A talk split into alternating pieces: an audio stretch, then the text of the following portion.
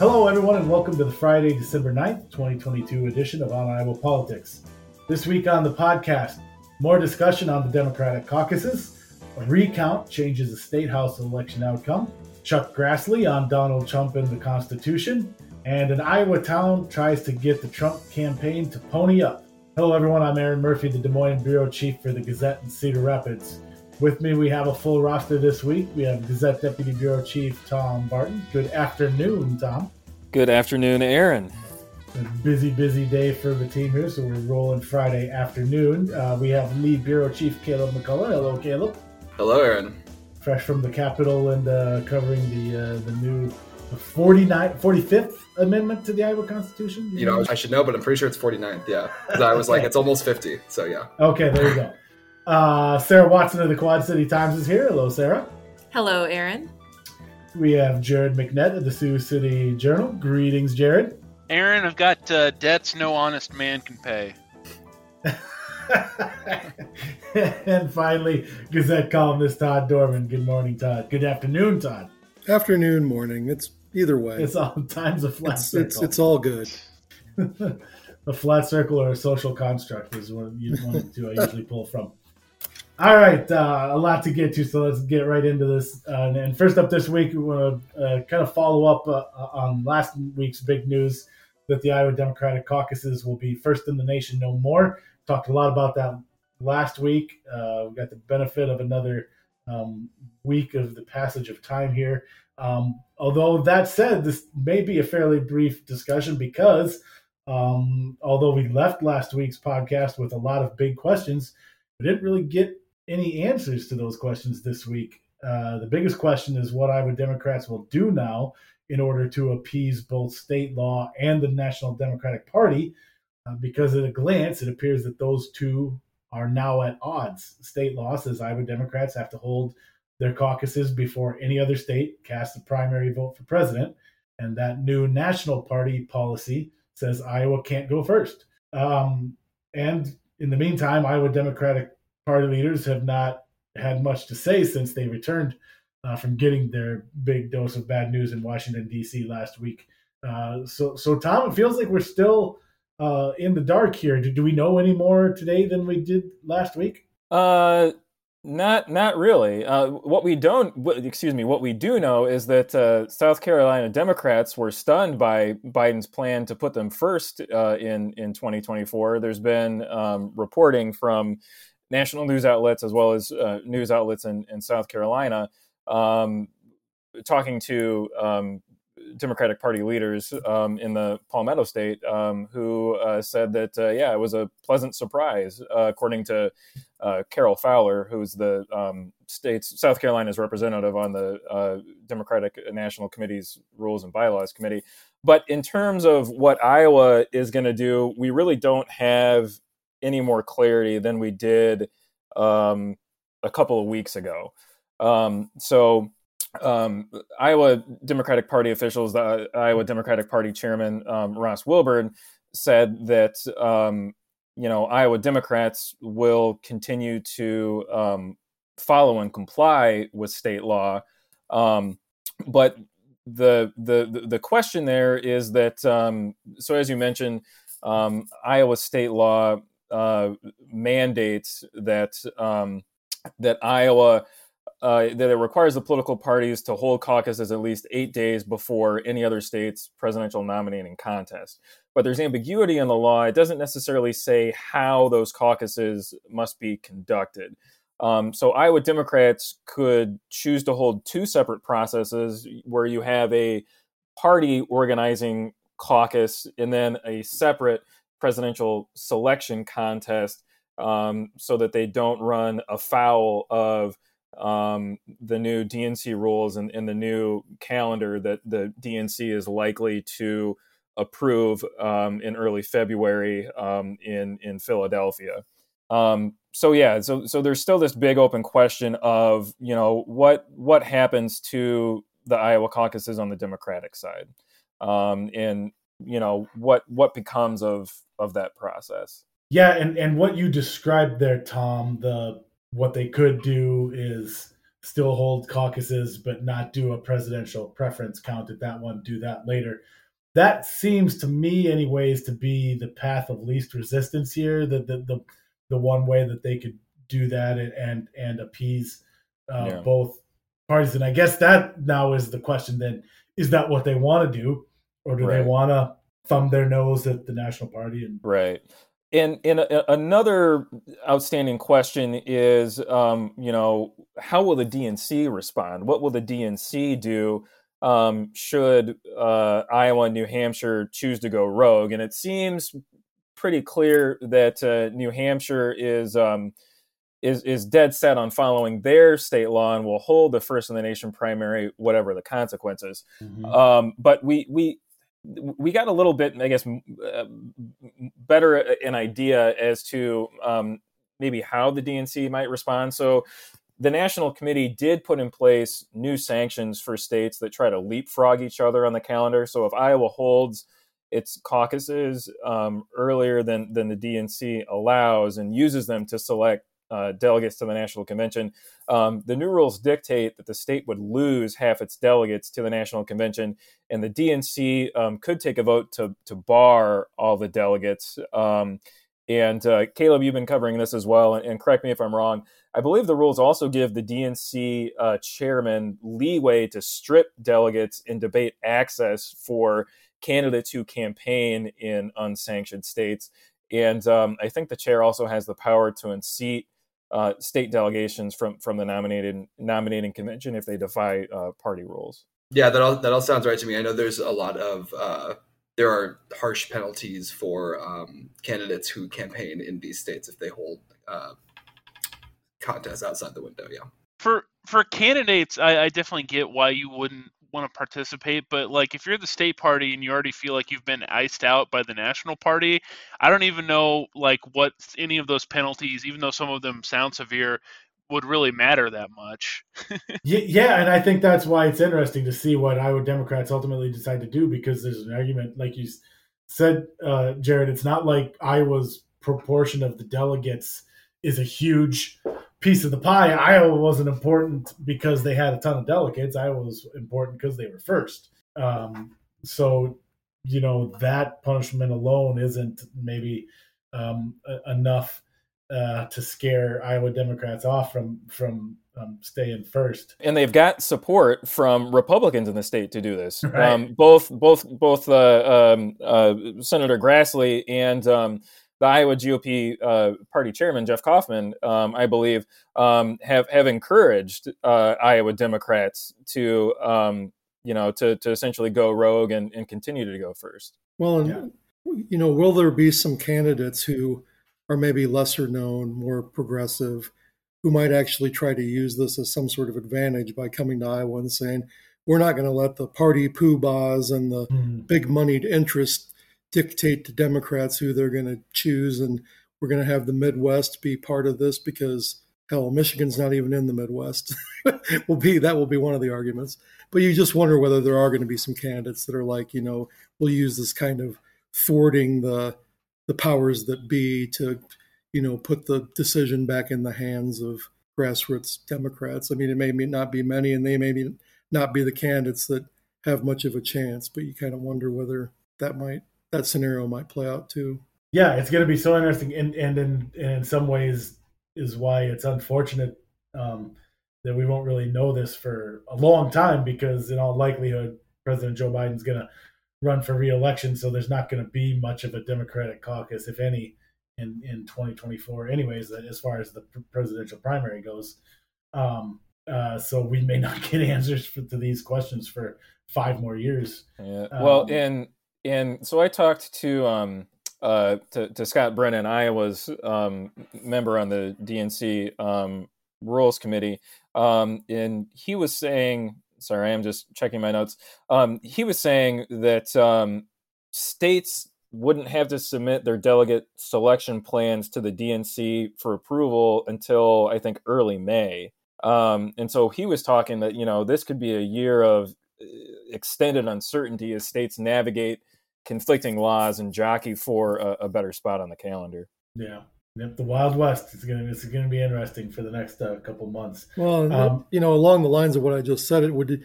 I'm I'm sure if there were some sort of insurgent challenge to Joe Biden, I I think after all this, Iowa Democrats would be fairly receptive to the argument. So maybe, yeah, well, maybe someone will come in here and try to, you know, bloody his nose with a with a unsanctioned caucus victory. But yeah, who knows? And and, and look, it's not. It, I think it's safe to say that Iowa Democrats are largely supportive of, of, of President Biden, but at the same time, you know, he, he did this, and and it, it's not like he it, when you get into a intra party competition, it's not like he has a great track record of success in Iowa to begin with, even before all this. Uh, so there's that too.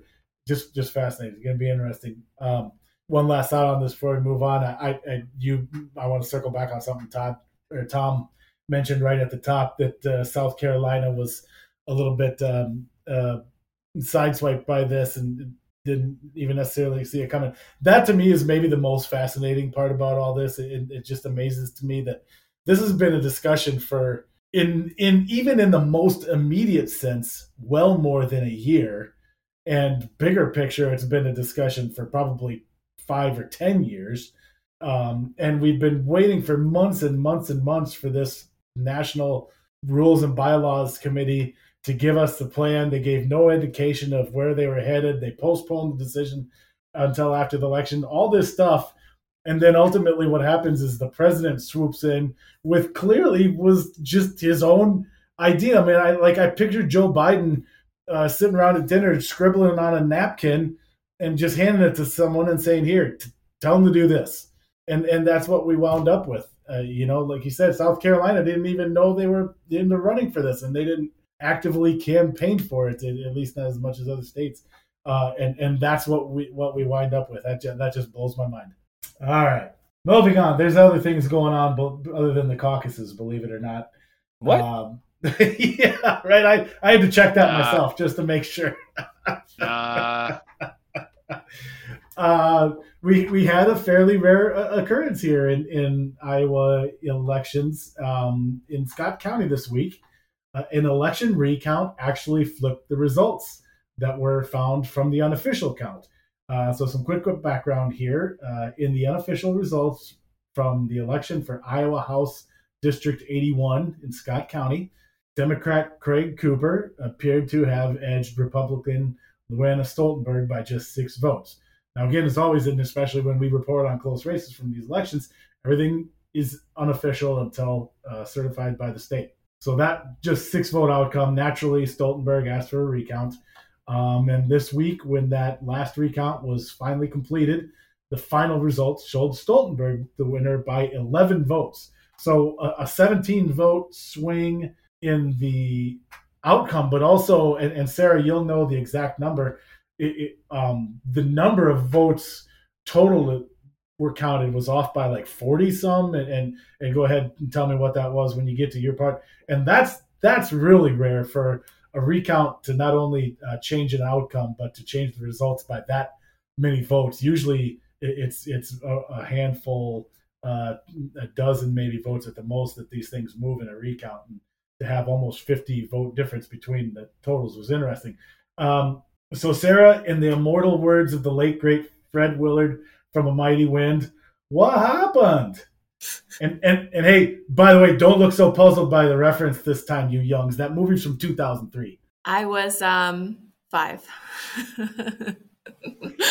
um, but yes, okay, sorry. So, um, so essentially, so the House District 81 race, we knew it was probably going to be a close one. Um, there's a, Democrats have a slight edge in um, active party registration, but Luana Stoltenberg spent tens of thousands of dollars on advertising. Um, neither party actually targeted the race, uh, which was interesting, but um, it is the last race to be recounted, finish its recount in Iowa. So after this, the state will um, certify its results and the county will certify the results on Monday. But um, essentially, uh, the this this race has kind of seesawed back and forth. Um, Scott County has had some issues with counting its absentee ballots. Um, so, and there were this is the second time that actually that the lead has changed after recount. So on election night, it actually looked like Luana Stoltenberg was going to win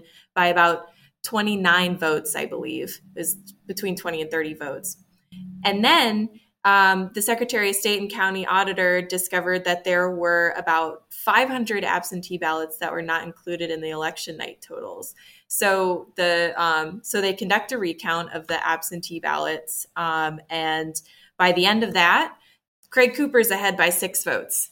Um, and so then, of course, like you said, Luana Stoltenberg asks for a recount as expected, and um, and bipartisan uh, candidate picked board counted up all the votes, and they said, well, actually, Luana Stoltenberg has won by um, by 11 votes. So um, yeah, and there were 40. So so that total then there were 45 uh, fewer absentee ballots than in the county auditor's final tally. So we uh, we've just heard it's been a very long process, lots of long days at the at the county auditor's building, and um, and it's pretty rare to have a recount change uh, the outcome by that much, and it's not totally clear how that happened or why that happened. Um, both the county auditor and the recount board are very confident in their tallies and what they reported. Um, so it's just it's not totally clear. I talked with an um, an elections expert at the University of Iowa who um, uh, Derek Muller, who was uh, on the Johnson County recount board in 2020, um, and he just said, you know, sometimes ballots get counted twice or there's a stack that's misplaced and usually a recount will uh, try to account for that try to account for that discrepancy but um, uh, and then try to get the the all three members of recount board to sign off on it but um, sign off on the final result. And and all three board members did sign off on the final result and craig cooper conceded to luana stoltenberg. So um, it seems like this would be the finality of that race unless um, Craig Cooper uh, brings the challenge to the House of Representatives, which, of course, House of Representatives controlled by Republicans. It's unlikely unless he had a specific concern about the recount. So, yeah, so definitely it, it was a really interesting and complicated, convoluted process. But yeah, and and and I don't do this to throw anyone under, under the bus or anything, but I think it's a fair question to ask given all the different imaginations that this process has gone through, as you described, and the, and the fluctuations. And and I, I guess what I think really kind of set off uh, some alarms for me, Sarah, as I read your coverage, is um, in one of the early stories um, after. So you mentioned there was the first issue uh, with election night, and then they they, they went back through those and, and got what the unofficial the final but still unofficial results. And at that point, the auditor said we are 100% uh, confident in the county's election results. Then they go through another recount, and it actually changes one of the outcomes. And as we said, changes the vote tally by almost 50 votes. Um, and and the new quote quote now is that the county auditor is still unclear. Um, that's kind of a unfortunate kind of series of statements and change in tone that like it feels like it should have gone the other direction. It should have been unclear after the first recount and 100% certain after the second.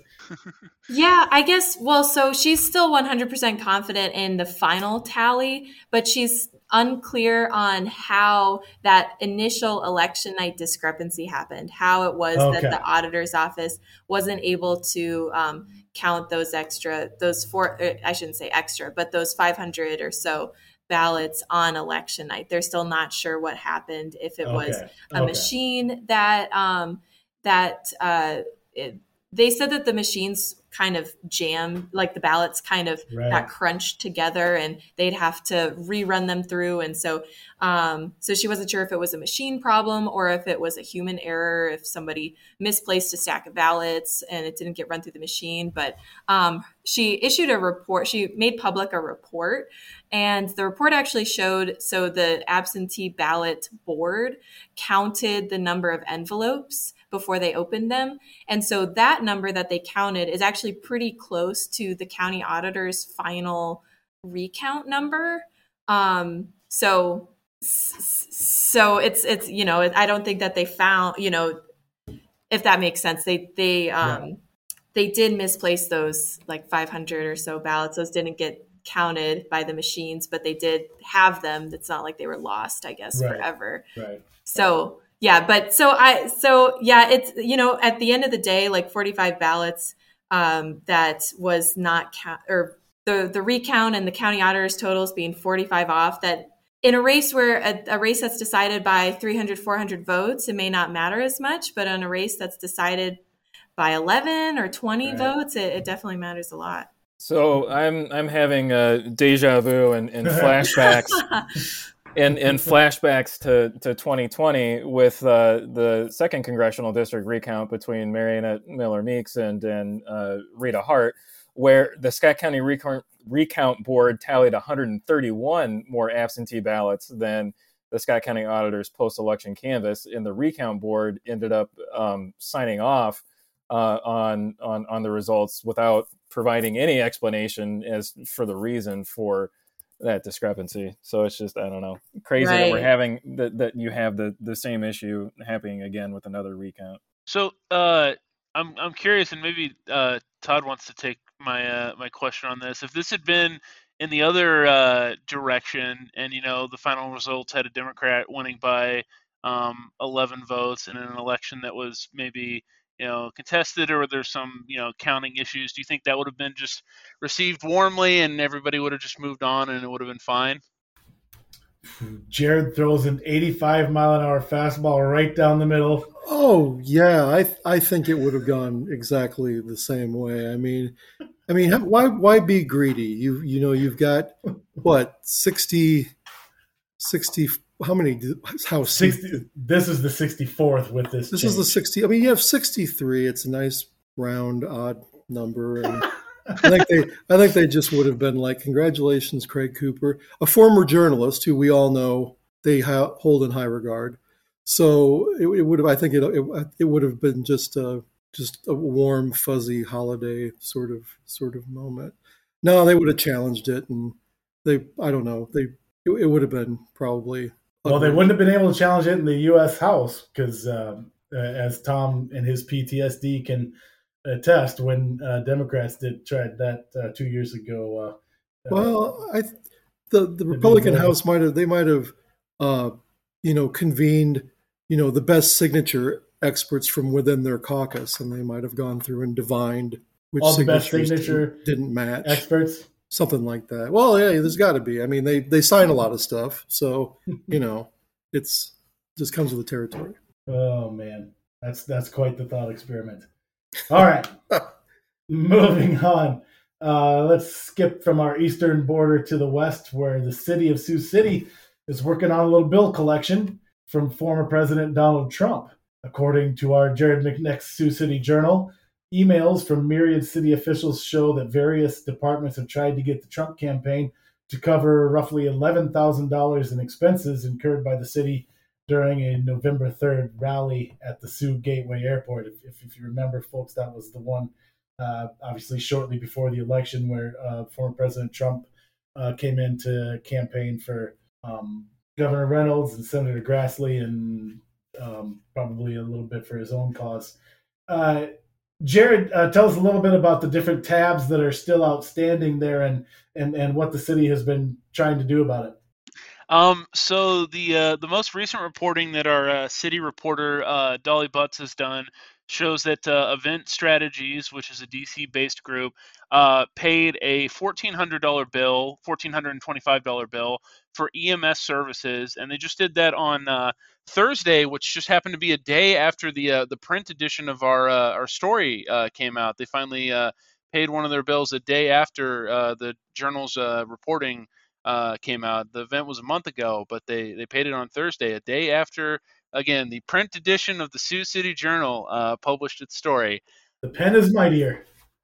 And uh, there was also supposed to be a, uh, a $5,000 um, wire transfer provided before the start of the agreement. Um, and the outstanding issues with that seem to have been finalized the afternoon bef- of the day before the rally. So that one got in uh, just under the wire. And then the thing that um, we've still been working on now is sort of a follow up to the story from earlier in the week is what's moved at all with the expenses for police, which is what totaled about $10,000. Um, through the earlier part of this week, it was still up in the air um, how that was going to be covered. Um, there were emails explaining that like the U.S. Secret Service might do a reimbursement for that, but we still haven't gotten a clear, unequivocal answer about how that's all going to be covered and if it's been covered at this point. So at least at this point, it seems as though there's at least still ten thousand dollars up in the air. Yeah, and, this story was really interesting to me because, and I, I preface this, I'm not doing this as a, a both sides do it thing. This is just genuinely the experience that I have. Um, I, I, recall a very similar story uh, about the city of Dubuque uh, being in a similar situation with former President Barack Obama's campaign after an event there late in his 2012 reelection campaign. Uh, I, I, tried like heck. Unfortunately, I couldn't find that story in the Wayback Machine. Uh, I, I, guess I needed to get back into 801 Bluff there in Dubuque uh, to get in the in their in-house archives to find it, but it wasn't on the website anywhere. Um, so I couldn't find the details, but I just recall the city trying to recoup some money from the Obama campaign for expenses they incurred that day. Very similar to the story that Jared shared there about the Sioux City. And it's interesting, Jared, to hear you say uh, that the last kind of outstanding one has to do with police expenses, because as I recall, that was the big hang up in that from that story too. And, and maybe that's kind of like what you described. It's because campaigns and cities maybe don't see the eye on what it constitutes a police expense that's just a normal expense versus an expense related to the campaign event that happened that day. So that's interesting. And of, of course, and as uh, Dolly reported in her uh, story, this is a little bit different than something like uh, President Obama's campaign because the Trump organization has a uh, well documented and reported history right. of right. issues in the past with these sorts of events and paying people. Yeah, yeah. Sioux City's not alone in in that uh, in that family uh, when it comes to those kinds of incidents and, and, issues with the Trump campaign. That's very true. Well, we'll have to see whatever comes of that. Uh, Jared will let us know here if that ever gets resolved. Uh, finally, this week, but speaking of former President Trump, he recently opined on social media that parts of the U.S. Constitution should be essentially set aside or ignored so that he can be reinstalled as president. This thought was, of course, an extension of Trump's ongoing and, and patently false assertion that the 2020 presidential election results were fraudulent. Uh, once again, they were not. Um, so, former President Trump, who once swore an oath to protect the Constitution, now wants it shoved in the drawer. Um, Republicans are getting asked about that uh, uh, a lot now. We we just had uh, taped an Iowa press with Ashley Hinson, uh, and this topic came up. Um, this week, Iowa Republican U.S. Senator Chuck Grassley was asked about that comment, and and so Caleb, uh, if I remember right, you covered that. Uh, what did the recently reelected Grassley, who as a senator also has sworn an oath to uphold the Constitution, what did he have to say about Trump's comments? Yeah, so he was uh, pretty brief in his rebuke. He just said it's unconstitutional. Um, the full quote was, "It doesn't matter whether the former president said this or anybody else said it in regard to suspending the Constitution, it's unconstitutional, um, which fair enough, pretty uh, uh, in, in the name. I just love know? that though, like. Whether it's him saying it or anybody else saying it, nobody else is saying it. Right, right. It is. No, anybody, you know, anybody who you know sparked an attack on the U.S. Capitol is saying that. I mean, that's unconstitutional. That's just. I mean, come on, insurrectionists. Get in line right. Behind the Constitution. yeah, well, that's not too unexpected. I mean, he's he's kept uh, Trump at arm's length since he announced his third run for president. Um, you know, he said uh, when uh, he was announced that you know we, we want to welcome any candidate who wants to come make their case in Iowa. Uh, and you know, even when Grassley has campaigned with Trump, um, he never gave him the highest praise. You know, back in, in that Sioux City rally, he essentially said, you know, it would be silly of me not to go come campaign in front of tens of thousands of people. Um, so that's kind of interesting. But he didn't get to the point of saying, you know, this disqualifies Trump's. Uh, he didn't get to the point of saying this disqualifies Trump's campaign or we need a new leader of the party, as some other Republicans have said. Um, But the other thing um, I think is interesting to note in this is you know, the reason Trump said all this. It kind of came on the heels of this um, Twitter thread that uh, titled "The Twitter Files" um, that Republicans have said uh, shows some collusion between the Biden campaign and big tech. Um, I'm not going to go into litigating that too much, other than to say that you know, the writer who published it, Matt Taibbi, said himself that both Biden's campaign and the Trump White House had uh, requests to take things down, and uh, you know there was not any government involvement in the Hunter Biden story. Or not. I, I, won't go too, too deep in that. Um, but anyway, uh, uh, Grassley does agree with Trump on s- some of those issues, um, and a lot of conservatives have pointed to this as some sort of nefarious plot between um, Biden and Twitter. Uh, he said on the Senate floor that same day that Twitter was, quote, effectively an arm of the Democratic Party in the Biden campaign um, during the 2020 election. So there is some some uh, similarities there, but you know he he's not going to say that the Constitution needs to be um, taken away because of that that uh, that great exercise in uh, in journalism that's uh, ongoing on Twitter. I, I might have missed it, but have they have they released all of the files for you know everyone to look at to make sure no, they're maybe not, not being what? improperly No. to make sure they're maybe not being improperly framed or contextualized in a way that would uh, you know maximize a certain position of uh, you know the person that might own the the platform by chance because that that would be journalistically irresponsible uh, to do that. I think you're right about that. Yeah, um, but no, uh, interestingly, that hasn't happened yet. Well, and everybody's acting like this is like, I mean, people that are, you know, talking about this collusion and campaigns asking an organization like Twitter to, to, you know, do something. It's like how many times over decades has the White House called up the New York Times or the Washington Post and said, mm-hmm. hey, we don't want you to run that story. It could jeopardize national security. I mean, the Pentagon Papers are a good example. I was just gonna say it's one of the best scenes in the Post, right? I mean, so, I mean, I'm not condoning that. I would rather the government didn't do that. But I mean, this has been part of journalism for a long time is the pushback from campaigns and public officials on stories that they don't like. But So we have now established here that um, maybe this isn't being presented in the most neutral and nonpartisan light on social media, and maybe the pearl clutching over this is for political purposes and not genuine concern. I am altogether shocked. well, right that now. is that is a serious accusation to make. and I, I don't. Uh, Yeah, we, well, I would, you know, we just have to fight over this whole this whole fight about, you know, social media censoring one side or the other is just, I don't know. It's it's it's really interesting to the people like us that are on Twitter and, and deal with this stuff, but for the rest of the country, I'm not sure Nobody it really Right. resonates. Nobody cares. So many people say Twitter isn't real life, but I don't think enough people actually believe that or, or, or live by it.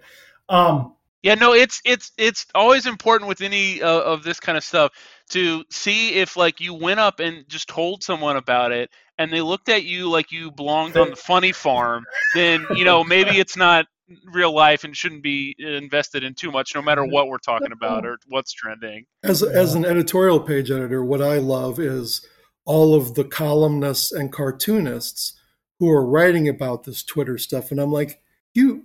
And these are like print only things. I can't even put them online. So you're you're. I mean, our I don't know what the demographics of our print readership are, but I I know it's not heavily it's not a heavily tweeting demographic. So when we, you know, I'm, I'm just all of this copy that it's like why why am i going to put this in the dead tree newspaper for Yeah.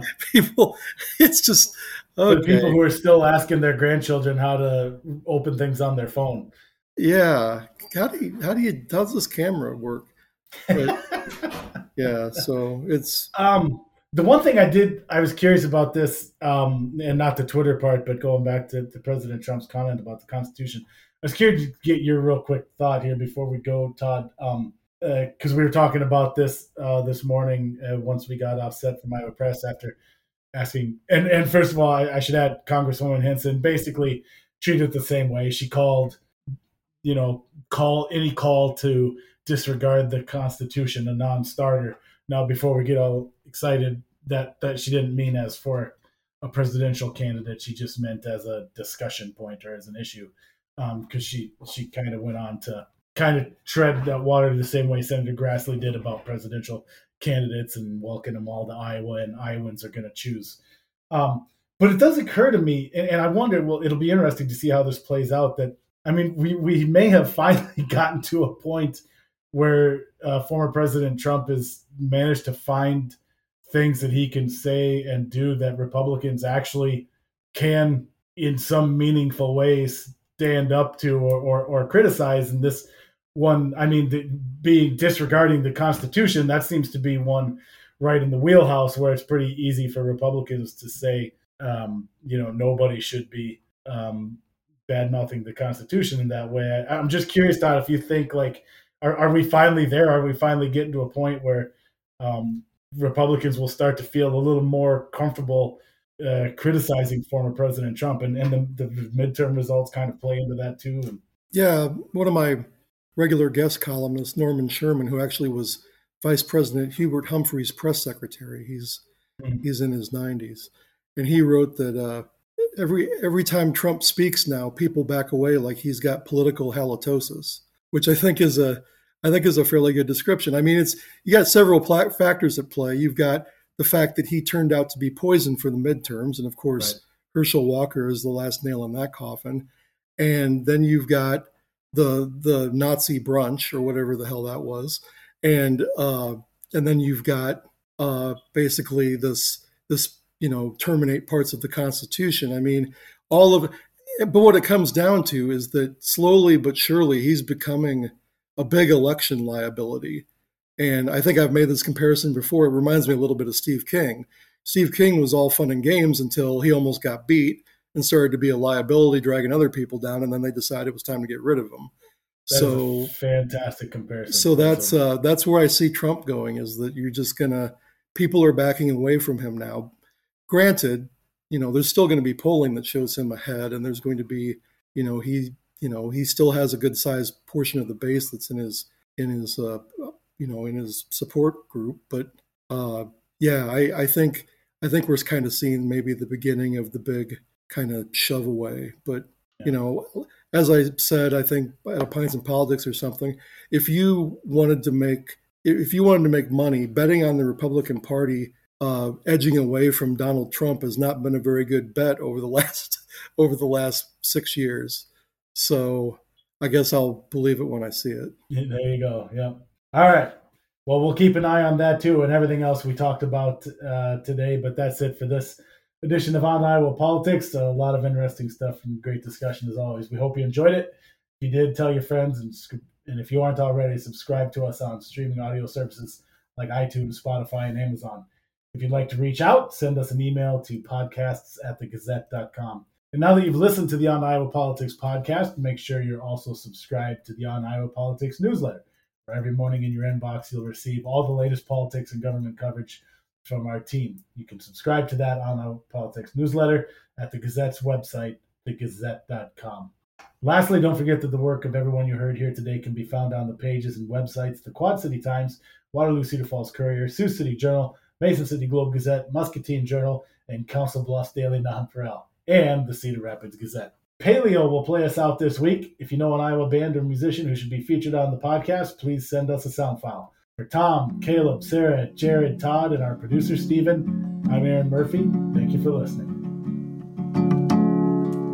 Along the side of the bow, lucky waves, we live out into clouds who stir and spill on the wind, whipped moon like a cuticle rune, filed away and never read by the wind. In her swoon for her blue barren womb. Every kiss was her wish for rain but the rain would go mad, become snow with a laugh.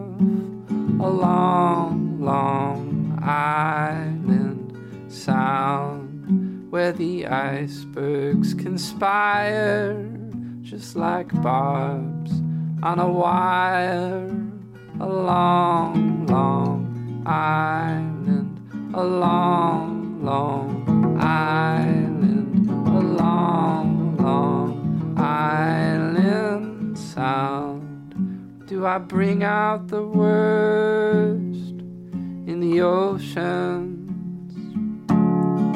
Why do the waves spell out your name? Long, long island, a long, long island, a long, long island sound, and our cats will escape. They will go look for their mates. A long, long island sound where the skies are all scraped by our impious state. A long, long island, a long, long island, a long, long island. Sound